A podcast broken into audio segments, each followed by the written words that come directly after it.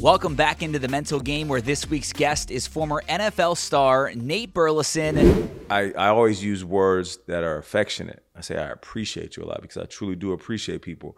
I tell men that I love them Yeah. because we don't hear that often. Mm-hmm. I tell men that I'm proud of them because we don't hear that often. And in this episode, Nate opens up about his NFL career, which lasted 11 seasons playing wide receiver.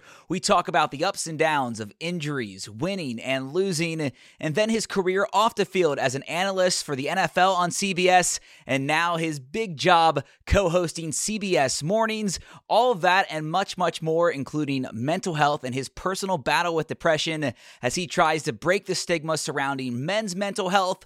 But before we get started, I just want to say thank you again. And if you're loving the mental game, please like, subscribe, rate, review, tell your family, tell your friends as we try to help as many people as possible with their mental health. But now it is time for the latest edition here on the mental game with Nate Burleson.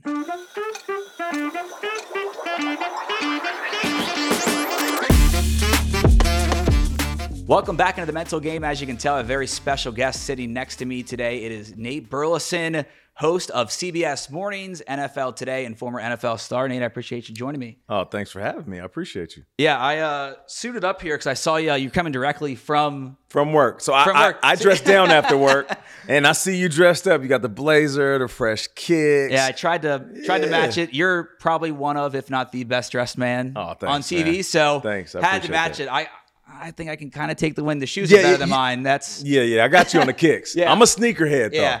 I know your closet at home is crazy. Yeah, yeah. I love I love sneakers, man. Well, I've uh, been a big fan of, of you, watching your career develop from, from the field to the studio, and now taking on as the host of CBS Morning. It's been special watching your career, and obviously your openness about mental health is a big reason why I asked out or asked you to come out on the show. You Um, can ask me out too if you want. Let's go. yeah, that's fine. We'll sit. Uh, we got some coffee after Okay, this breakfast. cool. I still haven't ate. Um, that was good. Uh, first thing I ask everyone on the mental game is what does mental health mean to them? And everyone answers it differently, whether it's something they've always taken care of. Maybe there was a traumatic event that forced them to think about their mental health more. But actually, the same thing. What does mental health mean to you? First, let me say I appreciate you having me on, um, and thank you for creating a platform and then using this platform um, to help you know the human race because really. Yeah. this is something that we have all struggled with. Uh, but you know, for me, mental health is something that I discovered a little later in life. Um, it wasn't anything that was taboo growing up. I had a mother and father in the home, grew up four boys in a house. Yeah. Um, but it just wasn't the daily discussion. Um, we didn't have these moments where we would tap in at night and ask each other about how we're doing mentally. How's your day? How's school? Mm-hmm. Right. How's sports? Mom and dad, how's work?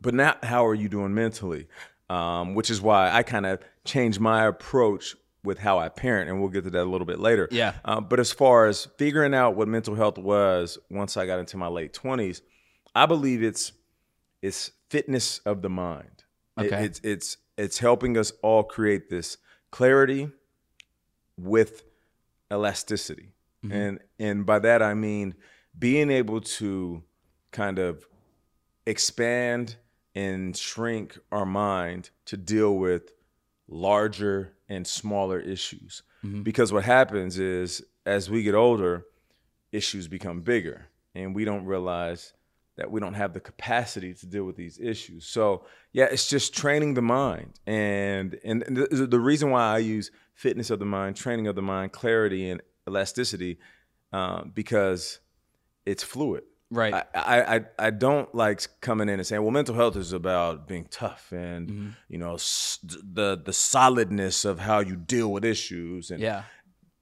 because it's not true. Because it, there's moments where, yes, we might be tough, but then there's also moments where we might be weak Right. and we might be fragile. Um, so understanding that fragility allows us to, to be more pliable in moments where we might need to. For you, uh, was the dream always NFL? I know you're from Canada, correct? Born in Canada, raised in Seattle. Yeah. Gotcha. So the dream had to be always playing in the NFL? Well, when you look at old videos of mine when I'm running around with my brothers, I'd be yelling that I'll be in the NBA one day or the NFL. But I was just like any other kid that Yeah. loved sports, no different. I wasn't a superstar athlete, so when you saw me, you didn't think, "Oh, that kid's going to be a professional athlete." Yeah. Um, to be honest, my dream was to be um, an artist. Really? Like, Okay. I, I grew up painting and drawing, and you know I would enter competitions, and I thought that I'd be traveling the world, either uh, painting, drawing, Mm-hmm. or reciting poetry. And then one day I matured, I got a little taller, started to run faster, jump Yeah. higher, and I Figured this realized, thing out. yeah, and, and I figured I figured that sports could be a vehicle for all of these um, things that I love. Yeah. and and I, and, and I I knew if I could ride this out and then get off on this athletic train at a stop that allows me to live the rest of my life, that's what I'll do. So yeah, it wasn't playing in the league wasn't the goal. Even so much so when I was in college, I remember playing my first couple of years having decent numbers, and then my junior year getting a knock on the door, and it was an agent, and he's like, "Hey, what's up, man?" And I'm like, "You tell me, what are you doing?" Yeah, well, yeah. He's like, "Well, listen, um, I'm really not supposed to be here, but I think you have a chance to be in the NFL." It was like something out of a movie. Yeah. you know, I wasn't the guy on campus with a fancy car and a chain around my neck. Yeah. Um, I was the guy on campus just trying to get through every day of school. And once that guy knocked on my door, I realized, oh, the NFL is around the corner. And I could possibly play for a year or two. And I Yeah. ended up playing 11. That's incredible to think of like that moment you realizing that you had that opportunity Mm. because a lot of kids obviously dream of playing in the NFL, NBA, MLB and that's like number 1 on their mind the whole time but it seems like that that wasn't number 1 until what junior year of college when you get that knock? Right. And, and, it, and it wasn't, there were people that might tell you differently. They might say, well, I saw Nate his freshman year and I knew he had skills, or Yeah. a coach that says they saw something in me. But I just thought life was so much bigger than sports. Even when I played, I would fly myself to LA. I would work local national news. I would do radio shows. It was like I was sharpening all these tools in the media space. And then I was opening um, clothing lines, Right. launching them. I was the owner of an Italian restaurant. So I had all these different interests. Yeah. And back in 03 when I came in, um, and of course years before that, it, there wasn't this embrace of athletes being more than that. Right. You know, it was like, yo, if you play ball, just play ball. Right. Like I don't I want to hear you recite poetry or or I don't want to see you serving food in the restaurant. Yeah. Like just do what we paid you to do. Now it's different though. Yeah. Every athlete has a brand outside of the Yep. Mm-hmm. game, and that's the way it should be. Um, and it also allows athletes to decompress in ways that they love and things Yeah. that they want to do. For you uh draft day when you Oh, yeah. when you when you get there and it was it was the third round Third round draft pick to the Minnesota Vikings. Yeah. when you get that that call walk me through that moment because that new dream for you Yeah. becomes a reality and like you said eh, maybe a couple years you end up playing 11 and having a pretty successful career in the nfl what was that moment like for you Yeah, the the Minnesota Vikings, they called me third round. I'm sitting there with my mom, my dad. I didn't have one one other like friend or family member Oh, outside wow. of my immediate circle there. It was just people that I loved. And um, once I got that call, I realized that this is going to be the beginning of the rest of my life. And that's how most athletes think. You know, it's the logo on your helmet, the colors on your jersey. I'll bleed, I'll die for this. I'll run through a brick wall for this team. Yeah. And I got to the team and I I, I saw every player in that locker room with the same mindset. Mm-hmm. Some even more athletic than me. And we all came from a school where we were the man right previous to that, kicking butt in high school. Yeah. Some of us really great in elementary school. So for me, I didn't see myself as the most confident guy, even though my stats read differently. When I got there, I felt like a little boy again that was playing amongst men, trying to prove my place every day at practice. Yeah. And I think that like that humility and that fear, it it allowed me to stay 11 years because every moment was a moment for me. You know, Right. when I would wake up and You know, I, I came in so long ago, we would have paper checks on our locker sitting on our stool, just Yeah. out in the open, which is crazy. Because guys would open up their check and you'd be peeking to see who's making what. um, but like, you know, I would I would get that check and I would just do this happy dance. And I would think to myself, I can't believe they're paying me this. I Yeah. said that for 11 years. I can't believe they're paying me this money to play a sport that I used to play at recess for free. Right. Um, not saying that, you know, later on in my career, I didn't feel like I deserved that money, right. but I just, I was deeply appreciative of it.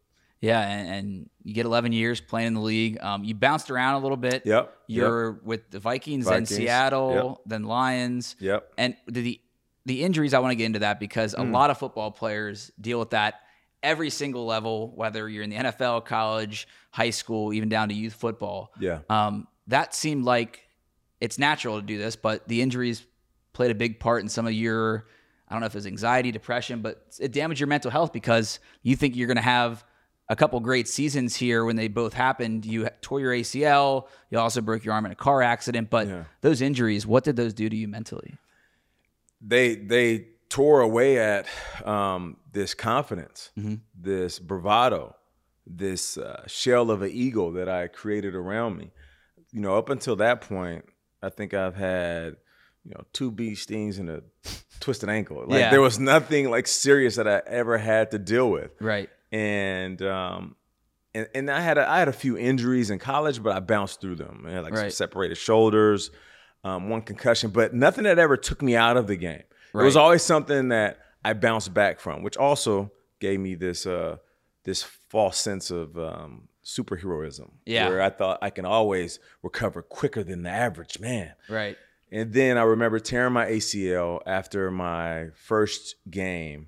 Um, it was the Seahawks versus the Bills, and I scored a touchdown in that game. So I'm thinking in my head, this is going to be the best season ever. Like if you score a touchdown in the first half of the first game, Yeah, you're rolling, I'm- baby. exactly. You know, come on, man. You know, ball. I'm thinking to myself, I'm gonna score 16, 17 touchdowns this year, and this is gonna be my Pro Bowl year. About to make I- some I'm- money. oh my goodness, I'm gonna hold this team hostage, and they're gonna have to pay me. I tweak my knee um, shortly after I score my first touchdown. I go to the sideline. And At this point, I got adrenaline running through my body. I know something's wrong. The trainer's like, "Yo, just chill out. Yeah. let's go into halftime and look at it." I go into halftime, and my calf starts cramping up. My quad, everything around my knee started Mm-hmm. cramping up, which, you know, now I know is my body signaling, like, "Hey, yo, something's wrong." Right. You know, alert, Your body knows you alert. best. Yes, SOS. I tell the trainer, no, I got it. I go back out on that field. Third quarter comes around. Matt Hasselbeck is my quarterback. He's looking at me in the slot, and I have this option route where I can go in, sit, out. The DB already got him fooled. He's already shooking me because I scored. Mm-hmm. I'm about to give him a move, go out, hit the sideline, score, do my little dance. That's two touchdowns first game. Got it all planned out. But because my knee was fragile, and what I didn't realize, I partially had torn my ACL earlier in the game, mm. and I should have just set out. I go and I run and I plant, boom, and my knee just does this like wiggle, and I crumble to the ground. I'm sitting there like, what's going on? So the trainers come over and I'm just grabbing at my knee. It wasn't really painful though. And they're, Interesting. and they're like, whoa, what happened? I'm like, I don't know. Y'all tell me who Yeah. tackled me. Yeah. And they're like, what do you mean? I'm like, who clipped me? Like, why didn't they throw the flag? The guy hit me, right? When I broke out, he tripped me, right? They're like, no, nobody was near you. I'm like, what? Like, yeah, your knee just gave out. I'm like, what? So I get to the sideline, still just like idiotically bouncing up and down, telling them I could play, jogging. And they're like, Nate, you're done. Like, Right. You don't realize what just happened. yeah, you're like, you're done. So uh, I go in there, they check my knee. How does it feel? Does it hurt? And I'm telling them it doesn't. We get on the plane, take this long trip from Buffalo to Seattle. By the time I land, it's the size of a grapefruit. Yeah. And um, we go in the next morning, and I walk into where the trainers and the doctors were, and it was like somebody's dog died. Like I, I will never forget that feeling. And like a few of them wouldn't even look me in my eye because they felt like they let me down. And they looked at me and said, you know, we should have kept you out the game. We misdiagnosed you. We apologize. And I was like, no, no, no. I forced my way back on the field. Um, and they said it's it's a completely torn ACL. You're going to miss the rest of the year. First major injury of my life. So initially, cockiness. It it it, it rolls over you, and I'm like, ah, I'll be all right. I'm young. Yeah. You know, guys have bounced back from this. I'm still getting paid. I'm good. Yeah. And then you have to figure out where you're having the surgery. Go to Alabama. Now, completely removed from my family and my teammates. And this is where mental health starts to play a role. Going through the prehab, the actual procedure of getting my ACL repaired, and then sitting in that hotel room, listening to my team play on the radio because I'm in Alabama. They don't have live Seahawks games. Right. So it's like old school. And I so desperately wanted them to say my name. It's like I hope they say like we miss Nate Burleson or I wish he was out here on the field or can't wait to have him back. Yeah. They didn't. It's the next guy up. Right. Um, and that's when I realized this game is going to move on without you. Mhm. It has before, it is now, and it will after. And it parallels society. We can't get so caught up in a moment Yeah. that it defines us because life is going to keep moving. And I remember sitting in that room, um, my hotel room, and having my pain pills with my antibiotics. And I remember the doctor was like, all right, can't drink for like a week. And after a week, I still have my pain pills, and I would go do my training, my rehab, come back to the hotel. And I remember I got a, a vodka soda, vodka cranberry and I'm sipping that with the pain pill. Next day I go, I'm like, yeah, just make it a double. Make it a double, sipping that. Third day I'm like, yo, just fill the, fill the plastic cup up. Give you a big tip. Go back to my room. By like the weekend, I walk up to him with hundred dollars. I'm like, yo, just hey, just send a bottle up to my room. And I remember one night before the game, I'm sitting there fully clothed after training, and you know, I pop my pain relief, my pain pills, and I'm just kind of zoning out, thinking about my career, and everything is just running through my head. Am I gonna be as fast as I was? Am I gonna jump as high? Am I gonna be as explosive? What about the money I wasted? Am I ever gonna make that type of money again? Is this the end of my career? Is this the last time I'm gonna play football? And you know, I'm sipping straight out the bottle, just like Yeah. old school partying like some frat boy yeah. and um, I wake up fully clothed on top of my bed, um, and it was almost like I was like popping up out of a casket. Like I, I open my eyes Right. and I kind of lean up and I look at myself. I'm like, I didn't even take my clothes off, and I'm sitting there, look at this bottle on the counter, pour it out, put it in the trash. I'm like, here's the moment. This is the moment.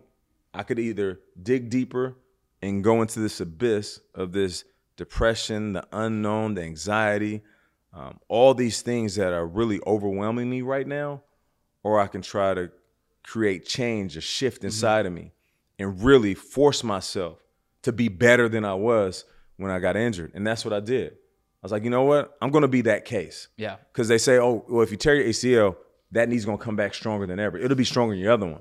So I was like, I'm gonna be that guy. Yeah. I'm gonna be the guy they talk about. I'm gonna be the guy that my doctor references when they're like, hey, yo, I got a case that you could look at, follow his rehab, and you'll be back stronger. So that was the moment where I realized uh, mental health is real and it's so tangible that um, either you can grab it and throw it away or it can grab you and throw you away.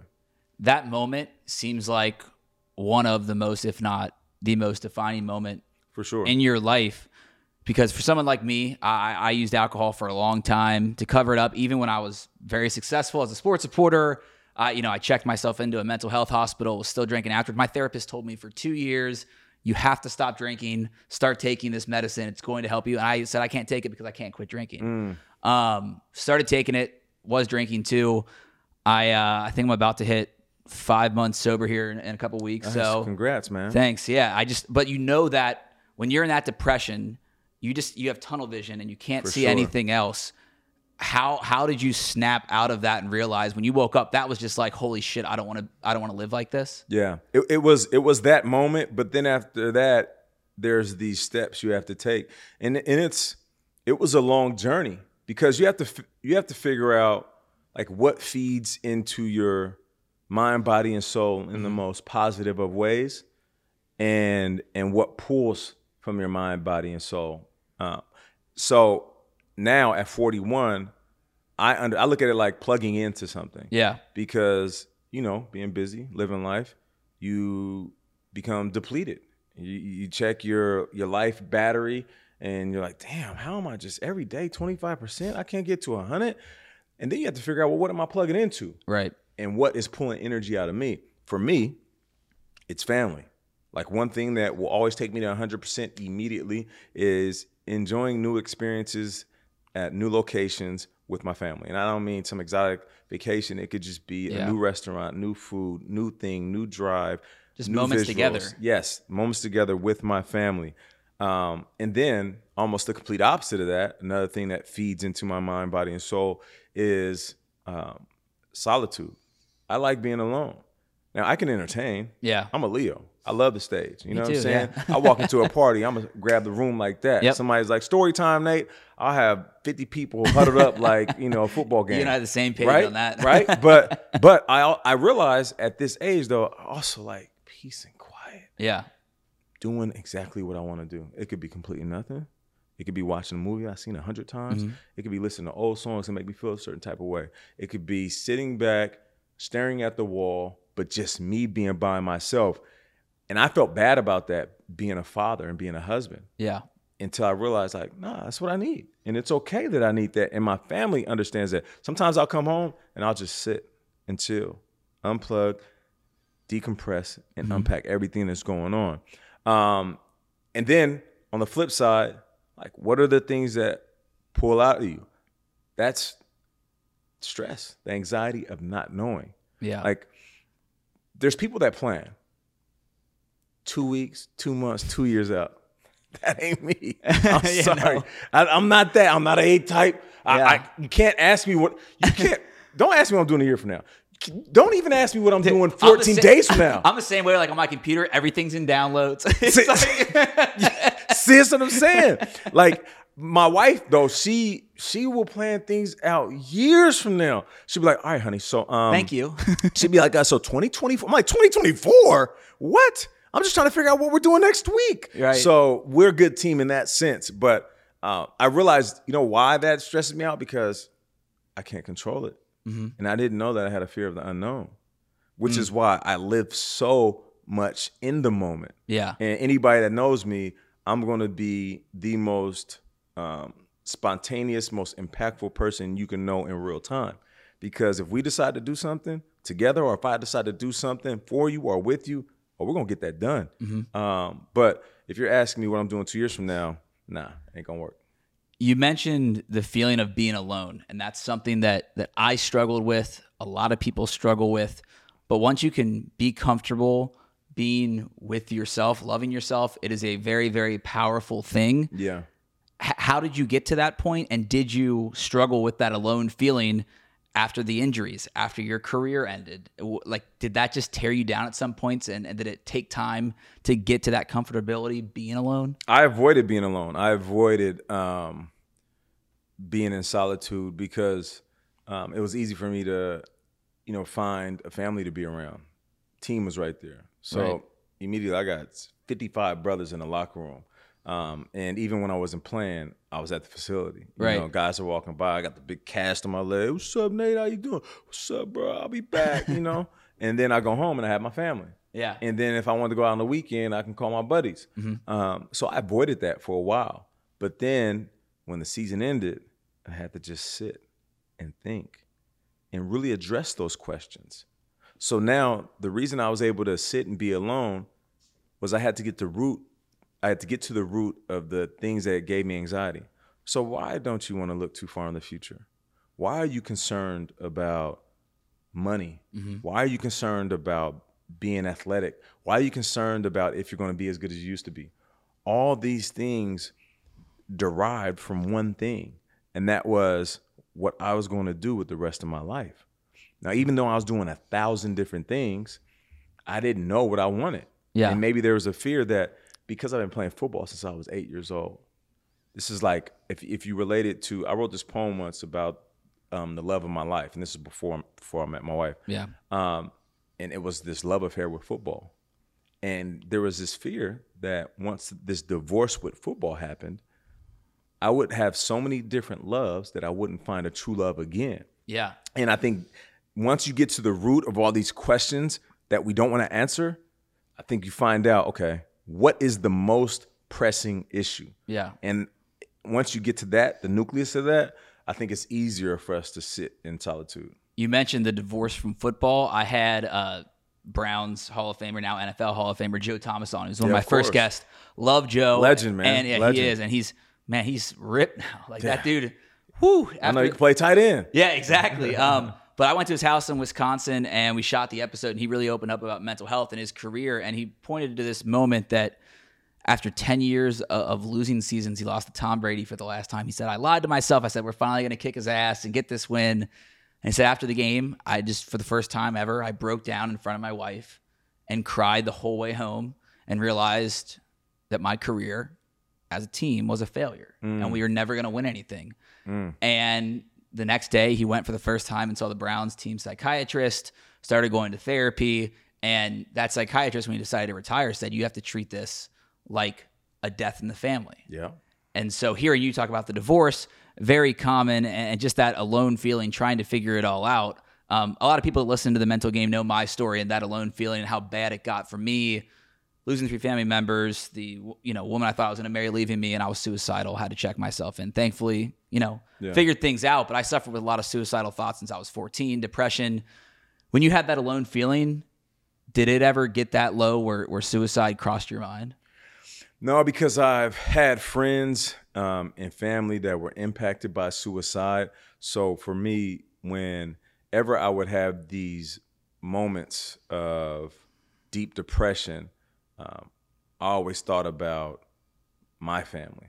And that's one thing I am thankful for. Even though we didn't have these daily conversations about mental health, Yeah, we leaned on each other so much that whenever it got bad, we wanted to be there for each other. Even in our own pity, like we wanted to still remain for our family members. And I'm talking about my immediate family. And then like that feeling like almost magnified times two when I married my wife and had kids. Right. So even if I if I feel like a sense of depression starting to kind of like roll into my life, I start thinking about you know my wife and my kids, and and, and that's that's a, a benefit for me. Yeah. you know, it's a blessing that I have something like that to anchor me. Mm-hmm. It's almost like it's almost like you know we can float away into this like space where we don't know what's going to happen next but like the thing that always keeps me close to ground is like this rope that's attached to like my family and they're just always looking at me and it's and I, and I, I love that feeling You mentioned having family and or friends that have been affected by suicide. I, I know we didn't talk about this before, so I don't want to make you pour out something that you don't want to.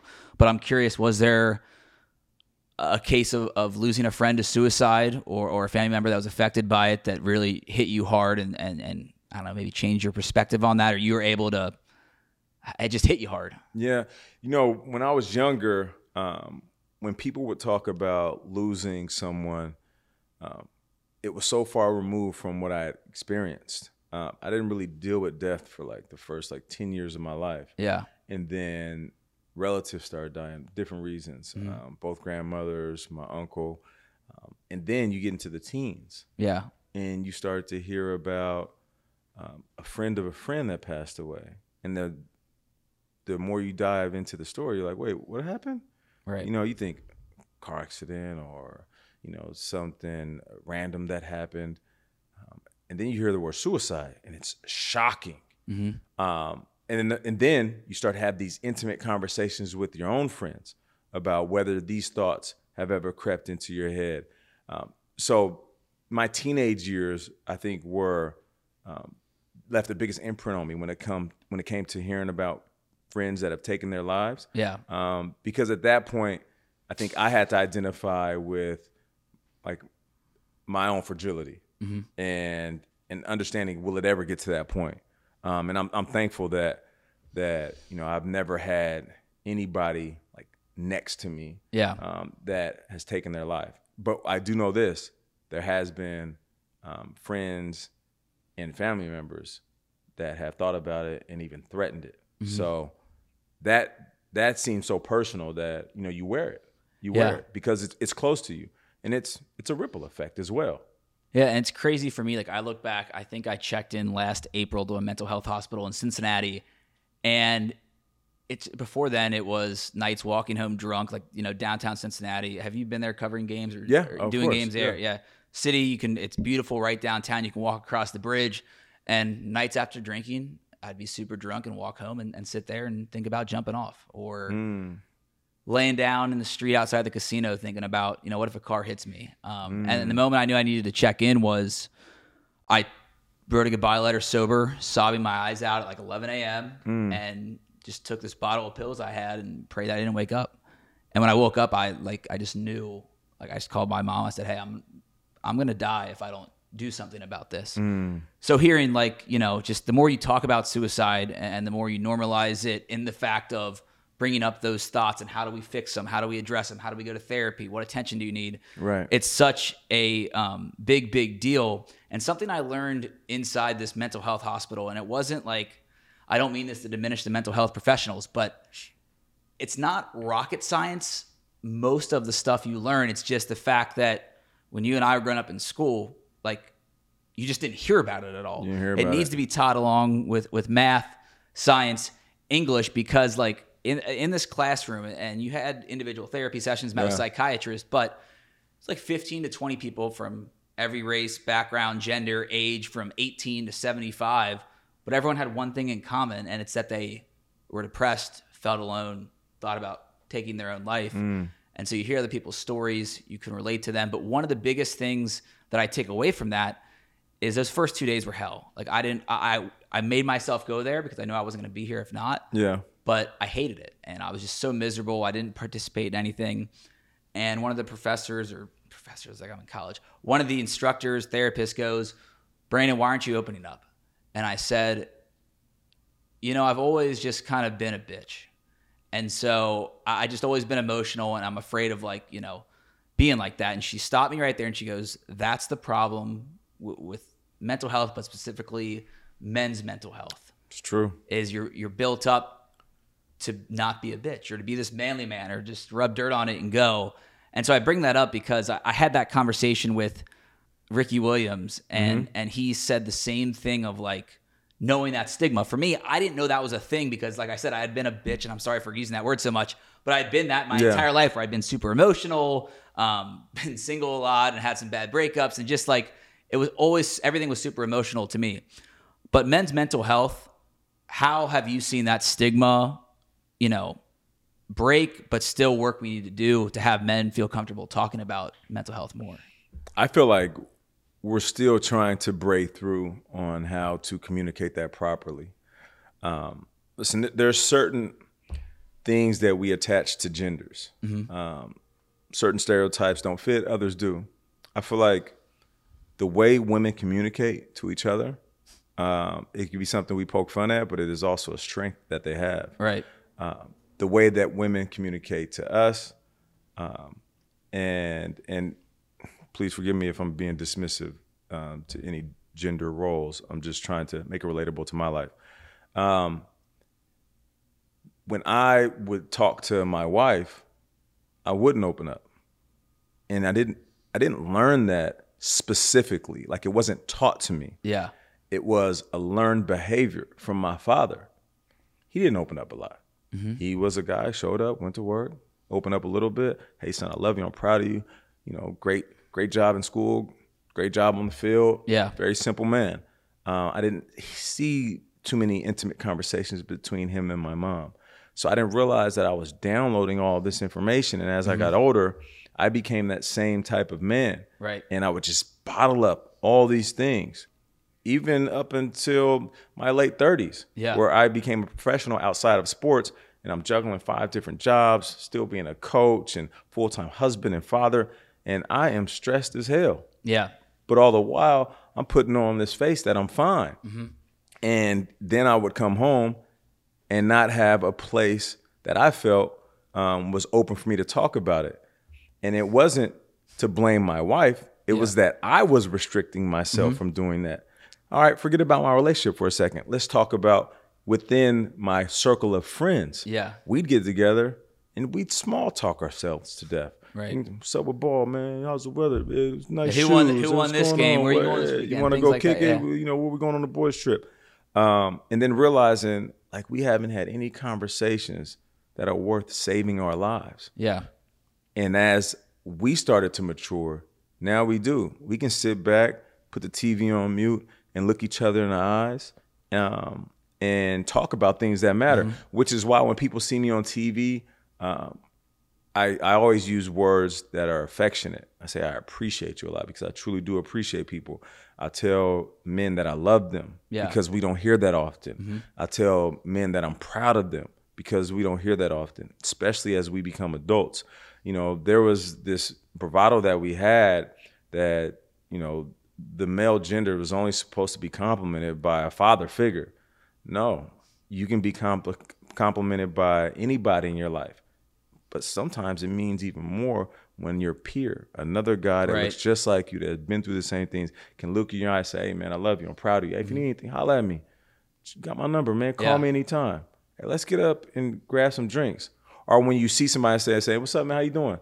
That's cool, but that's in passing. It's very surface. You're right. But if you go beneath the surface and you look somebody in the eyes, somebody that you're close to, or somebody that you know, somebody you're cool with, hey, what's up? Hey, how you doing? Right. You all right? Yeah. That's completely different. Um, so yeah, I feel like you know this this fight for mental health is one thing. I'm a, a, a huge proponent of men just being more emotionally available and communicating Mm-hmm. that, even if it is outside of your comfort zone.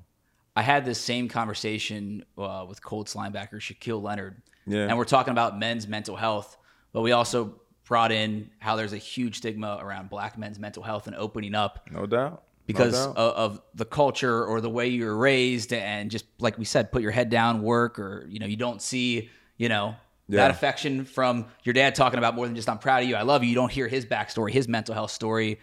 How have you like dove into that and, and living as a black athlete and now someone that has a platform and is able to talk to people in the masses, but also have that human to human connection? How have you seen that personally throughout your life? Yeah, you know, it's um it's it's generational. There's a lot of things that we have all Right. downloaded. Um, and there are these uh, generational curses that we don't even know um, we have on us. Yeah. And we just put it in our pockets, put it in our purses, put it in our backpacks, and we walk with it the rest of our lives. But we have to unpack these things. Um, wh- what I do is I use my platform to be that emotionally available man. I had Brandon Marshall on our show, who's also Yeah, a huge advocate of, of men dealing with their mental health. Um, he was on our show, and at the end of the segment, you know, I, I just looked at him sincerely and I said, Yo, I'm proud of you, man. I love everything you're doing. He said, Oh, man, come on, nigga. I'm proud of you too. And I was like, All right, man, you know, thanks for joining me. I love you, man. And he looked at me and said, I love you. And it wasn't one of those goofy kind of like, I love you, man. Like, you know, that we do, or that drunk, hey, I love you, my guy. It, it was it was on camera in front of the world, two black men sitting sitting there um, in an intimate setting, having an intimate conversation. At the very end of it, showing appreciation for each other, looking each other in, in our eyes and saying, "I love you." And I think that right there sends a large message to the black community. I, I do too. And I remember watching um, that on CBS mornings. In the NFL, have you seen it change? You've had a lot of players. Um, I don't think you couldn't talk about it as much when you were playing when it came to mental health, depression, suicide. But you know, I think of guys like DJ Chark, who I covered at LSU when I was reporting on on their team. Um, Hayden Hurst with the Bengals. Now he's with the Panthers, I think. But just these different guys, Solomon Thomas, who I think you've talked to before. How have you seen mental health in the NFL? How that view's changed?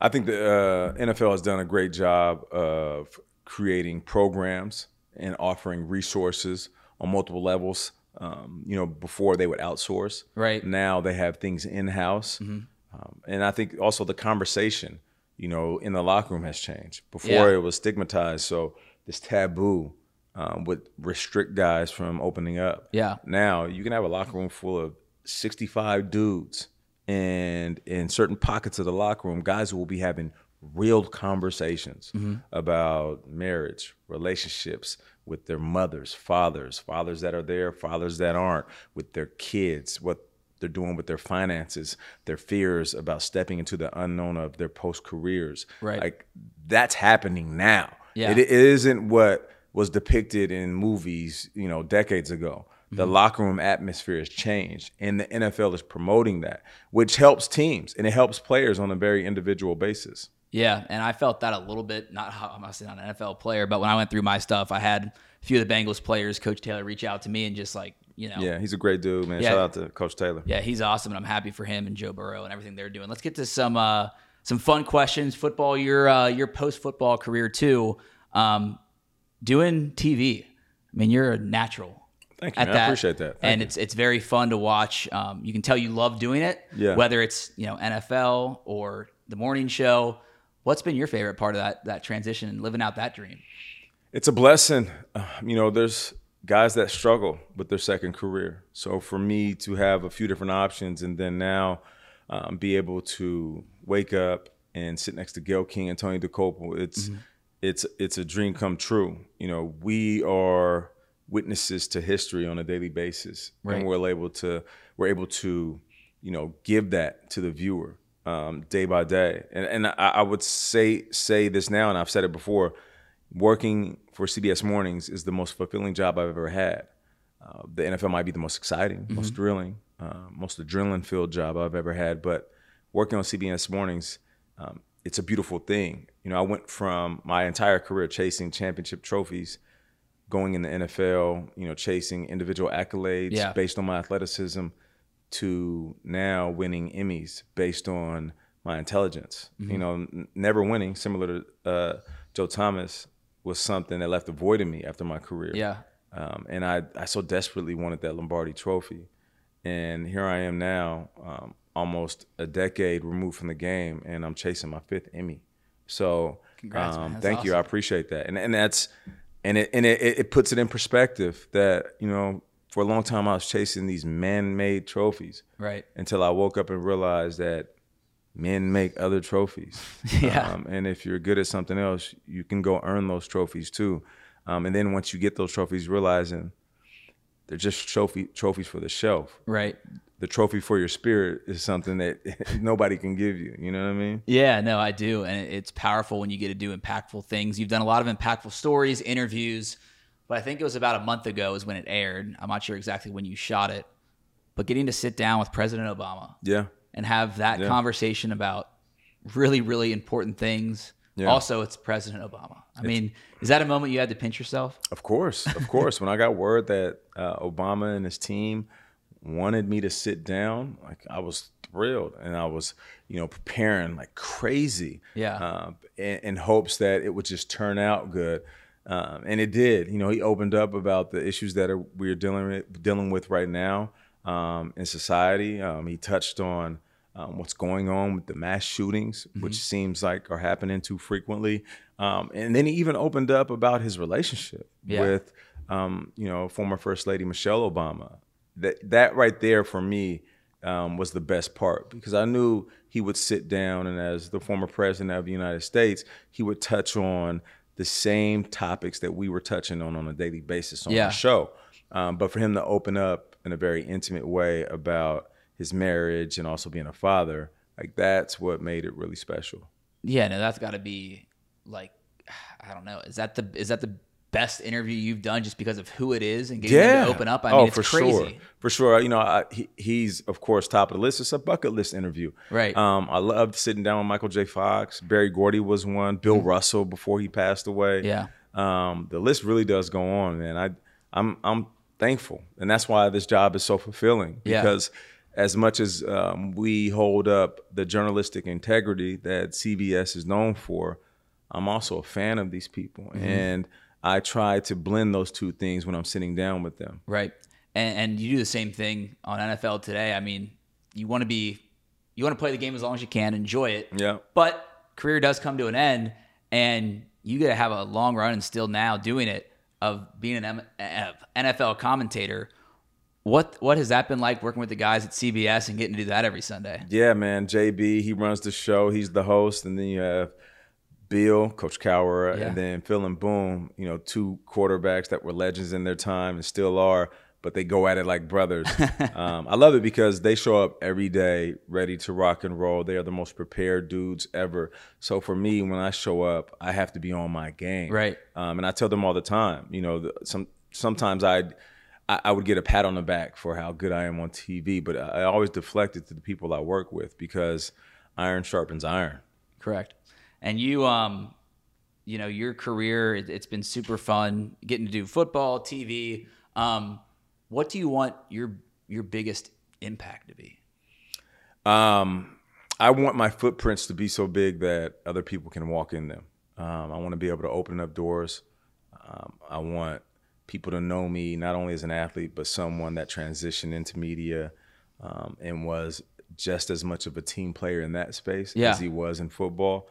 Um, and then a, a, guy that in whatever community he was in, he was 10 toes down. Mm-hmm. Um, you know, if if I pass away and at my funeral, people talk about how good of a football player I was, and that's the only thing they say, um, that's not a life fulfilled. I'd rather that be one of the last things they talk about. Oh, and he, he used football. to play ball. Um, but before that, a long list of things, impactful things, changes I've helped create, people that I've I've helped along the way. Like that's that's a life worth living. Yeah, amen. I love that. Mm-hmm. Last thing I'm going to ask you is um, you should ask whatever profession people are in what advice they would give to somebody that has those NFL dreams. And mm-hmm. I think I'm going to ask a two parter here if I can, which is you can answer that giving advice to kids that want to make it to the league, but also I think advice to take care of your mental health because this is something you're super passionate about. Um, so let's start with the mental health. What advice do you give anyone watching, listening to take better care of themselves? Um, I would say look at how your clock works. And by that, like if you look, I'm a, I'm a watch guy. If you look at really well made, handmade watches, mm-hmm. the workings of it are fascinating. Um, and it's very difficult to understand, but every little piece works together. Yeah. Um, but you have to pour through it with a fine tooth comb in order to understand how it works we have to do that with ourselves. Mm-hmm. Like understand how you work. Yeah. And and that's what makes you tick, what makes you happy, what makes you sad. Um, and dig deep. Like don't be afraid to shed a tear or two, dig deep. Mm-hmm. And if you do that, you might be able to avoid some of the things that cause you to fall into certain spaces. Yep. Um, but more importantly, you will be leaning into other spaces that uplifts you, that makes yeah. you smile, that keeps you above the clouds. Um, so just learn yourself. Um, and then advice in any sport, in any walk of life, use the vehicle. Let's just take football. Use the vehicle for as long as you can use it. And then once you're done, get off at that, mm-hmm. stop. Um, you know, people might think, well, I'm not tall, I'm not fast, I can't play a sport. Doesn't matter. If you love football, keep playing as long as you can. And if you don't make your high school team, go to college and work as a trainer or GA, work as yeah. a GA and and then you can get to the NFL and work in the front office. Like I tell kids all the time. One kid came up to me um, when I was coaching a couple of years ago. He said, "Man, look at me, man. I'm not gonna play. I'm not gonna play here. Why would I even attempt to play in college? I just I'm, I'm gonna give up on it. I mean, my dad wants me to go into finance. I hate finance. And I was like, well, why don't you stay close to football? And when you go to college, work for the team in some capacity. Mm-hmm. You love the game, right? He's like, I love it more than anything in the world. It's like, well, if you think I'm cool, the football player, you should meet the dude that's writing my check. Yeah. And that guy didn't play football. Most of these GMs didn't play at a high level. Mm-hmm. So um, forget about the superstars that you love. Yeah. When we walk into the facility, when football players walk onto the football field, the superstar is the one with the most money. And that guy wasn't the star receiver on his high school team. Right. He was the smartest dude that stayed around the game the longest and ended up buying the team. Mm-hmm. And now he's a billionaire. And you can do that if you want to own a team, be a GM, be a head coach, yeah. work in any capacity in sports. So when a teacher says, "Oh, give up on the game, you're not athletic enough," that teacher's a joke because yep. you should stay close to the game as long as you can, and it will reward you in the end. Well, Nate, this has been super powerful between you know NFL talk, mental health, depression. Like your advice, great, and it's been nice getting to know you. Thank you so much. Of man. course, appreciate man. Appreciate you having me on. Yeah, it's been awesome. We'll see everybody right back here next week on the Mental Game. And as you just heard, that was an amazing conversation with Nate. I can't thank him enough for giving me some of his time to talk about mental health, his career, and his personal battle with depression. Once again, you can catch him every weekday morning on CBS Mornings, where he's a co host every single day. It's an amazing show. And as you heard, Nate has an amazing story. Coming up next week, we have another surprise guest here on the mental game, but we are staying on the NFL theme as we are now just a couple weeks away from training camp kicking off. And I'll give you one hint, and it's a big one. This next guest is one of who I believe is the two biggest NFL reporters. So, once again, one of the two biggest NFL reporters next week, right back here on the mental game.